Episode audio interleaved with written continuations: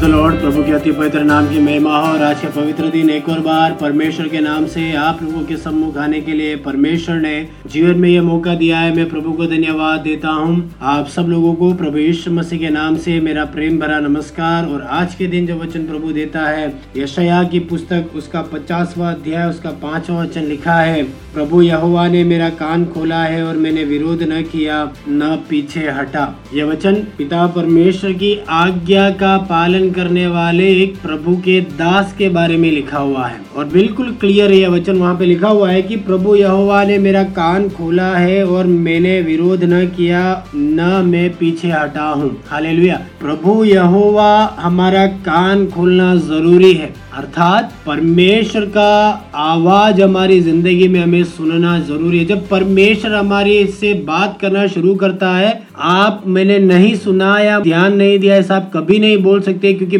जब परमेश्वर बात करना शुरू करता है, कोई भी उसका विरोध नहीं कर सकता। सारी सृष्टि उसके सामने ठहर जाती है और उसकी आवाज़ को, उसकी वाणी को सुनती है। बाइबल में कई सारे उदाहरण है। जब यीशु मसीह ने पानी पर चलकर आया, पानी उसे डुबा नहीं पाए, क्योंकि परमेश्वर की आज्ञा को मानती है। जब नाव में वे लोग यात्रा कर रहे थे, बड़ा आंधी तूफ़ान आता है, शिष्य घबरा जाते यीशु मसीह खड़े होते हैं, आंधी को थामते हैं और जो जल की बड़ी बड़ी लहरें उठ रही थी, उसे भी वो शांत करते हैं, केवल और केवल अपने शब्दों के द्वारा। मेरे प्रिय लोगों, प्रभु की आवाज़ के सामने हर एक जन निशब्द खड़ा रहता है और उसे सुनना ही पड़ता है, क्योंकि बोलने वाला कोई इंसान नहीं, वो परमेश्वर है, वो पिता परमेश्वर है, जिसने मुझे और आपको बनाया। और वो लिखता है, यहोवा ने मेरा कान खोला है, प्रभु ने मेरा कान खोला है, मेरी आत्मिक कानों को खोला है, मेरी शारीरिक कानों को खोला है कि मैं उसकी आवाज़ को सुनूं। बोलने वाला ये भी बोलता है मैं परमेश्वर का दास हूँ, इसीलिए मैंने विरोध न किया और न मैं पीछे हटा। जब परमेश्वर आपको किसी काम को करने के लिए बोलता है, आपको उसका विरोध नहीं करना है, न ही आपको पीछे हटना है, क्योंकि आज्ञा देने वाला परमेश्वर है, उस कार्य को पूरा करने की शक्ति देने वाला परमेश्वर है, बल देने वाला परमेश्वर है उसमें विजय देने वाला हमारा परमेश्वर है। हम देखते हैं मूसा ने जब परमेश्वर से विरोध किया कि प्रभु, मैं नहीं जाऊँगा, मैं मैं तुतला कर बोलता हूँ, मेरे को बोलने नहीं आता, लोग मेरा मज़ाक उड़ाएँगे ऐसी कई सारी बातों को परमेश्वर के सामने जब वो बोलता है, परमेश्वर आखिर मुझसे बोलता है, बोलना तो तुझे ही है, और उसका सार इस प्रकार है, परमेश्वर उसे चुनता है और उसे खड़ा करता है, बोलना तो उसको ही है, इसराइल को छुड़ाने के लिए उसको ही जाना है, चिन्ह और चमत्कार उसी के हाथों से होने हैं बड़े बड़े अद्भुत काम उसी के हाथों से होने हैं, इसराइल इसराइल की प्रजा को मिस्र देश से निकालकर उसे ही लाना है। और कोई उपाय नहीं है और कोई ऑल्टरनेट नहीं है, क्योंकि उसे चुनने वाला परमेश्वर, उसे बोलने वाला परमेश्वर,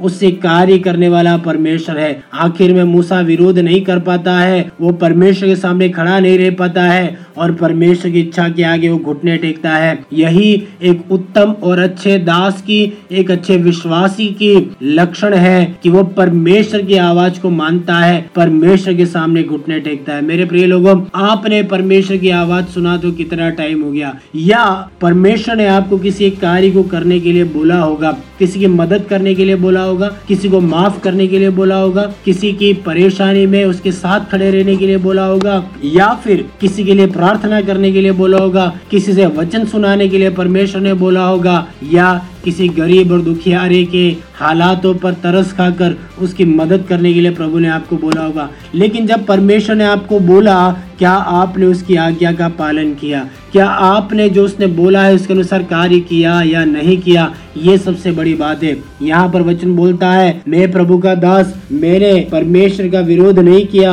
और न मैं पीछे हटा।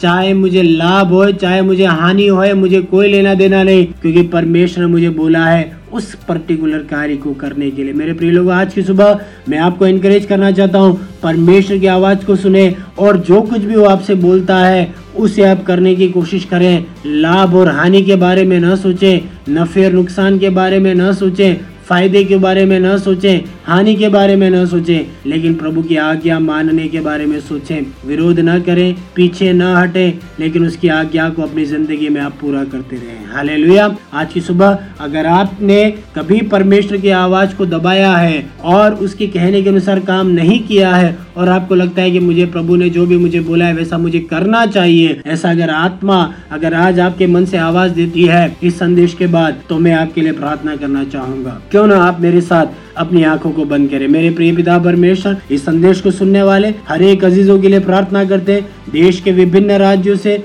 विदेशों में अलग अलग जगहों से सुनने वाले मेरे प्रिय, मित्रों के लिए, प्रियजनों के लिए मैं दुआ करता हूँ परमेश्वर।